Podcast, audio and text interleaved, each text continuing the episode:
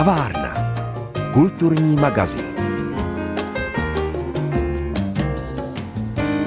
Jihočeské divadlo v Českých Budějovicích má od nového roku nového šéf-dirigenta. Stal se jim David Švec, renomovaný dirigent a klavírista, který působí nejen v Pražském národním divadle, ale často hostuje u předních evropských orchestrů a v operních domech. Je mi ctí, že pozvání do kavárny tentokrát přijal jeho český rodák, který přes své relativní mládí už svým uměním dobil kus světa. Davida Švece v magazínu o kultuře vítá Pavla Kuchtová.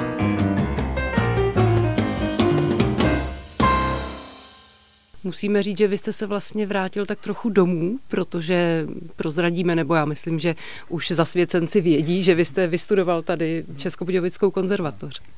Ano, já jsem, nebo nemůžu říct, že jsem úplně budějčák, mm. protože jsem se narodil v Nymburce, protože maminka je ze středních Čech, ale tatínek odsud. Takže vlastně od dvou let jsem, uh, jsem už žil, musím říct, v Hrdějcích. A správně a, říkáte v Hrdějcích. No, no, spra- uh, už uh, uvědomuji si, že nemůžu v Jižních Čechách vyslovovat Hrdějovice a Budějovice. Ne, takže pro mě je to, je to nějakým způsobem samozřejmě taky, taky návrat domů a je to, je to krásný i v tom, že spoustu z těch lidí znám. A na rozdíl od jeho České filharmonie, kam jsem jezdil docela pravidelně jako pořád, tak přece jenom, jak divadlo má své stále dirigenty, tak vlastně tady došlo k té první spolupráci až teď. A oni už mě nějakou dobu lákali a my jsme vlastně doufali, že třeba najdeme příležitost na nějakou jednu inscenaci, ale vlastně díky covidu, tím, že se vlastně všechny ty projekty musely trošku zmenšovat, spousta z nich se, se zrušilo, tak vlastně k tomu nedošlo, a, ale jeden z těch důvodů, proč jsem na to kývnul, byl právě ten, že tady to prostředí mám moc rád a že vlastně se, se svým způsobem sem vracím. Ten, eh, ty další jsou i ty, že mám pocit, že to divadlo jde jako skvělým směrem a že vlastně je tady teď hrozně jako dobrá atmosféra, respektive atmosféra tady byla vždycky dobrá. Vím, že říkali zpěváci, když jsem jezdili, že vždycky ty Budějovice v tomhle byly úžasný, že jednak ty tři sobory tady fungují hrozně dobře dohromady, jako opera s činohrou a s baletem, což třeba v tom Národním divadle přece jenom, jak je to ten velký kolos, tak se tam jako nepotkáte s těmi, s těmi kolegy. A vůbec, že ta atmosféra tady vždycky byla jako hrozně hezká, taková opravdu tvůrčí, že pojďme společně něco dělat a to je to co mě taky jako hrozně láká. Je to mnohem osobnější, mnohem vlastně jste s každým tím člověkem skutečně v nějakém mnohem osobnějším, intimnějším kontaktu. Není to takové to, že tam máte 100 lidí, které ne všechny znáte jménem. No vidíte, a přitom spousta lidí by si řekla, no tak eh, to je dirigent Národního divadla v Praze. Národní divadlo pro mnohé je taková jako meta vysněná, tak proč vlastně takový člověk přichází do Budějovic. Já se určitě nechci vzdávat té spolupráce s Národním divadlem, protože studuju tam pořád spoustu dalších věcí a vypadá to zatím, že, to, že se to dá stihnout. Nicméně já, já mám samozřejmě strašně nad Národní divadlo, mám, mám rád, myslím, že už za ty roky, co tam jsem, tak mám hezké vztahy i, i s těmi solisty, i se sborem, s orchestrem a vlastně každé představení tam je pro mě pořád, pořád zážitek.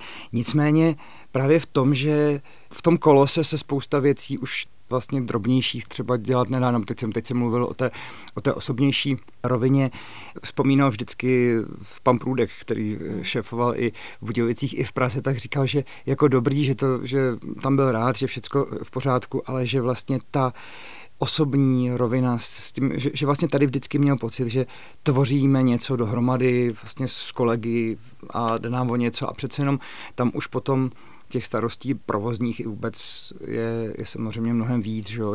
Máme tři budovy, dva orchestry, je to vlastně každý večer se hraje. Hmm.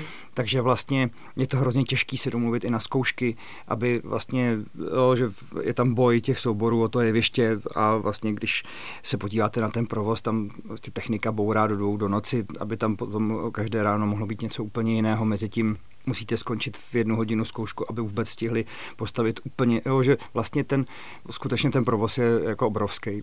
A teď i máme vlastně nějakou dobu šéfa, který přišel z Norska, Proboj Hansen a spolu se sebou si přivedl i spoustu spolupracovníků z, z ciziny což i vede k tomu, že my třeba nemáme až tak moc práce. Já jsem před pár lety jsem opravdu jsem dělal, já nechci říct skoro všecko, ale strašně moc těch oper. A to jsem si nedokázal představit, že bych skutečně mohl ještě k tomu. No a teď nemůžu říct, že se cítím jako nevyužitý, ale, ale vlastně tím, jak není to jenom že by přijela občas nějaká hvězda, ale je to vlastně i, že prostě má jako asi každý v nějaké své oblíbené nebo takže se stane, že vlastně nastudoval už operu třeba nějaký host a tím pádem nám tam vzniká i nějaká možnost na nějakou svoji práci a já vlastně přesto, že jsem jezdil různě možně po různých jako i, i českých, i evropských divadlech a samozřejmě strašně často nebo rád taky vyhledávám spolupráci s symfonickým orchestry, protože to je něco trošku jiného než v té opeře, tak vlastně, když přišla tahle ta děvická nabídka, tak pro mě to bylo takové to úžasné ponouknutí v tom, že člověk má šanci nebýt jenom jedním, jedním malinkým kolečkem, ale třeba, to říkám s celou pokorou, kterou tomu divadlu mám, mít šanci vlastně tím, co chcete a tím, co vlastně cítíte, že kam by měl ten kumšt směřovat, tak něco i nějakým způsobem trošku nasměrovat, ovlivnit a s těma lidma nějakým způsobem pracovat na tom, abychom se dostali někam vejš, někam dál. A to přece jenom v tom kolosu, kde se vás střídá jako deset za měsíc, tak se až tak jako nedá. A na tohle to se strašně těším, protože si myslím, že to ten potenciál má. Kavárna. Kulturní magazín. Eh, já bych se ještě vrátila k těm vašim začátkům, protože vy jste vlastně začínal na Českobudějovické konzervatoři jako klavírista a to dirigování přišlo později. Kdy vlastně jste pocítil, že by vás to mohlo bavit a zajímat? Protože jenom ještě dodám, že vy jste vlastně dodnes vyhledávaným korepetitorem a partnerem mnoha českých pěvců od Adama Plachetky hmm. přes Evu Urbanovou, Kateřinu Kněžíkovou a další hraju pořád, snažím se teda se udržovat, i když pravověrní klavíristé by asi občas zaplakali, protože když toho je hodně na dirigování, tak prostě necvičím. a potom to teda přijde, pak, te, pak ty zoufale těch, těch 8 hodin denně, abych to nějakým způsobem nahnal. Ale, ale zase musím říct, že tím, jak to jednou už v tom, v tom stroji někde hluboko jako je, takže, takže relativně se vzpomíná, ale jako dobře, ale samozřejmě musím si potom někdy ty hodiny ještě jako odedřít. Ale jsem strašně rád, že můžu se k tomu klavíru pořád vracet. A pro mě už vlastně tady při studiu na konzervatoři bylo hrozně hezký pracovat už tenkrát i se zpěváky, ale vůbec i s kolegy instrumentalisty a bavila mě vždycky komorní hudba a bylo mi líto, že ten klavírista je tak jako hodně sám, jo? že na, na, na, jednu stranu nemůžete to na nikoho jako jiného svíst, prostě když se vám tam něco nepovede, tak prostě se nedá nic dělat a ještě, ještě na nástroj se to dá svíst, ale ne. A kdežto ta spolupráce s ostatními muzikanty, to, že můžete něco dohromady tvořit a že prostě něco vzniká, každý do toho něco přinese, mě prostě hrozně bavilo.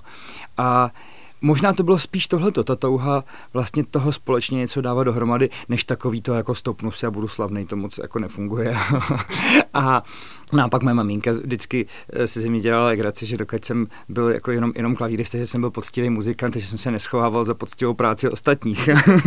Ale nicméně hned během vlastně toho studia na konzervatoři jsem měl i možnost eh, hrát občas klavírní party v jeho Českou komorní filharmonii a potom i s jinými orchestry. A tohle to bylo pro mě úžasný. Vlastně díky Ondřejovi Kukalovi, který tady byl, tak jsem se dostal k Pražskému komornímu orchestru bez dirigenta, což vlastně tenkrát byl orchestr, který vlastně z českých orchestrů trávil nejvíc času v cizině, měli prostě obrovskou úroveň a hráli právě i takové ty čarodějné lásky a věci, které v podstatě bez dirigenta se říká, že ani moc nejdou. A pro mě to bylo úžasné, protože jsem se najednou odstnul jako, jako jeden z těch sice tam bylo 35 nebo kolik lidí na jevišti, ale vlastně byla to komořina. A to bylo pro mě jako fantastický. A vlastně ta, ta zkušenost být s těma lidma a, a tvořit něco dohromady. No a takže jsem využil toho, protože tenkrát to i souviselo možná s, tím, jak budova konzervatoře sídlela také v částečně budově teologické fakulty, nebo vlastně to fungovalo dohromady. A na varhaním oddělení bylo vlastně oddělení chrámové hudby, že tam vlastně varhaníci měli šance, aby byli dobrými řediteli kůru, regenschory orchestrem, tak vlastně měli tyhle ty předměty, že e, měli zpěv, měli latinu, měli mimo jiné také dirigování, aby vlastně mohli dávat dohromady, až se potom odstnou jako ředitelé kůru, tak dávat dohromady tu, tu duchovní hudbu. A tehdejší šéf dirigent jeho Českého divadla Petr Chromčák tam vlastně učil dirigování, takže já tím, jak jsem viděl, že se tam do toho pustili, tak jsem se hned přihlásil k ním, že bych jako moc, moc rád, takže tam to tak nějak začalo.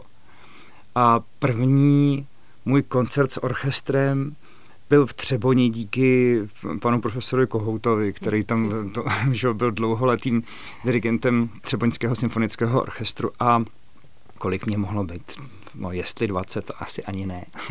a, a on mě dal tuhle tu první příležitost, že říkal, že dělají ty koncerty v Auroře, víceméně pro lázeňské hosty, ale samozřejmě i, i, i Třeboňáci tam chodili a říkal, tak přijďte na, na půlku koncertu a to bude jako báječný. A já dneska, když si uvědomím, jak jsem to vůbec neuměl, jak byl, jak byl jako úžasný, že, že mě k tomu pustila i ty muzikanti, že jako eh, to, to nějakým způsobem, že, jsme to vlastně odehráli a, a když si uvědomím, co se potom musí člověk jako od, od té doby naučit, aby to opravdu jako bylo dobrý.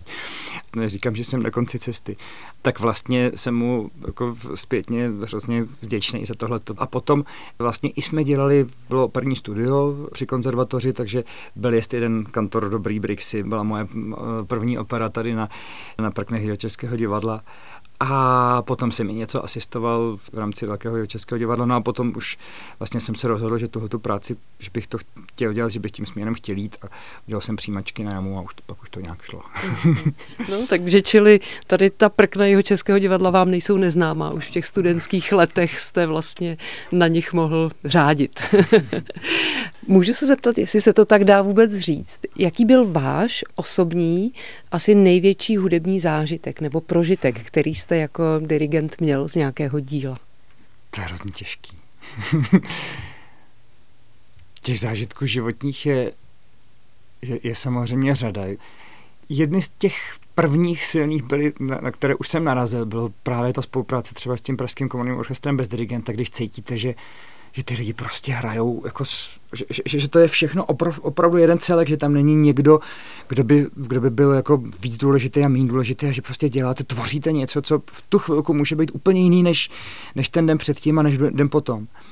To bylo pro mě jako obrovsky, obrovsky silný. A potom třeba pro mě dirigentsky byly úžasné hry o Marii v eh, Martinu, už jsme dělali v Národním divadle. A to jsem byl ještě opravdu mladý, to jsem tam byl chvilku a dělal jsem druhého dirigenta eh, panu Bělohlávkovi. A pro mě tohle to byl obrovský zážitek i to, že jsem měl vlastně šanci nejenom tam být s ním, ale i potom vlastně sám se do toho pustit. A vlastně my jsme měli kromě velkého sboru Národního divadla i Pražský filharmonický sbor, úžasný sbor, který zpíval v ložích, zpíval vlastně v tom hledišti, takže pro toho diváka to bylo vlastně, že sedíte v prostředku toho hlediště a máte eh, ze všech stran, eh, jste obklopená tou muzikou a samozřejmě pro nás to bylo taky náročné v tom dát dohromady ty, ty, ty všechny dvě strany, ale, ale nebylo to určitě ne, nemožné a fungovalo to jako skvěle. A samozřejmě to souviselo i s tím nádherným dílem Bouslava Martinu.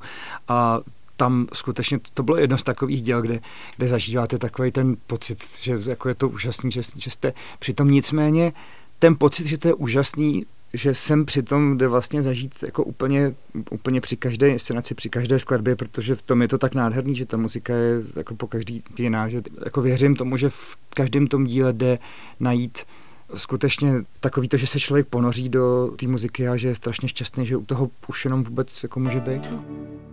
Hostem kavárny je dnes nový šéf-dirigent opery jeho českého divadla David Švec.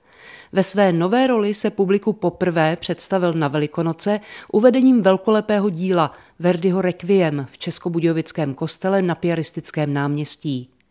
Neméně snadný úkol si vytyčil na léto na otáčivé hlediště v Českém Krumlově, totiž scénické provedení Hendlova oratoria Mesiáš. Mesiáš taky patří samozřejmě mezi ty, ty klenoty té světové hudební literatury a je to, je to pro mě obrovský, že se vlastně hned takhle na začátek můžu setkat s tak nádhernými věcmi. Mesiáše jsem samozřejmě dirigoval už moc krát, nicméně ne v takovémhle prostředí a to otáčivé hlediště má svá specifika. Samozřejmě je to, že jednak ten genius loci je neuvěřitelný, vlastně to, to, to místo celé a já jsem tam byl mnohokrát jako divák a byl jsem vždycky nadšen. Nese to se sebou samozřejmě i spoustu takových těch organizačně provozních obtíží ve smyslu, že já poprvé v životě zažiju, že nevidím zpěváky naživo a že je taky neslyším naživo, že uslyším z nějaké takové bedničky tam někde. A já vlastně jsem na to zvědavý, na tu zkušenost, těším se na to, ale vlastně tím, že jsem celý život zvyklý opravdu na tu velikou interakci, že máte proti sobě na tom, na tom jeviště, že odezíráte a vlastně, že funguje taková ta chemie relativně na blízko, i když mezi tím, já nevím, co, co dělají na tom jevišti, tak vlastně tohle je něco úplně jiného, že musíte důvěřovat tomu, že prostě ten nástup jim dáte někam do kamery a teď, že se to tam těma kabelama převede jako včas a že oni včas nastoupí a že se to včas zase jako přinese k vám na zpátek. Nicméně zase to prostředí toho krumlovského táčového hlediště je něco tak jako úžasného a neobvyklého, že, že se na to strašně těším. Samozřejmě i ten výběr toho titulu je taky neobvyklý, protože to není opera, nicméně už ve světě se toto oratorium dělalo scénicky a já se moc těším, protože vlastně pan režisér, zároveň šéf opery Tomáš Pilař, má koncepci, která i souvisí s Krumlovským zámkem jako, jako takovým a s tím prostředím a vlastně chystá takovou opravdu barokní, velkolepou podívanou, tak doufám, že to bude po všech stránkách, že se to s tou muzikou všechno krásně spojí a že to bude fungovat. Těšíme se, děkuji, že jste nás nalákal na léto do Českého Krumlova.